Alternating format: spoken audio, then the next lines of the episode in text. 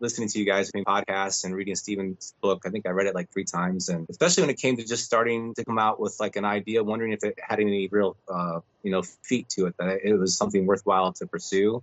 You guys Mhm. helped narrow that down to see if it was something that was viable and there was a market for it. It was like, is it even worth going for?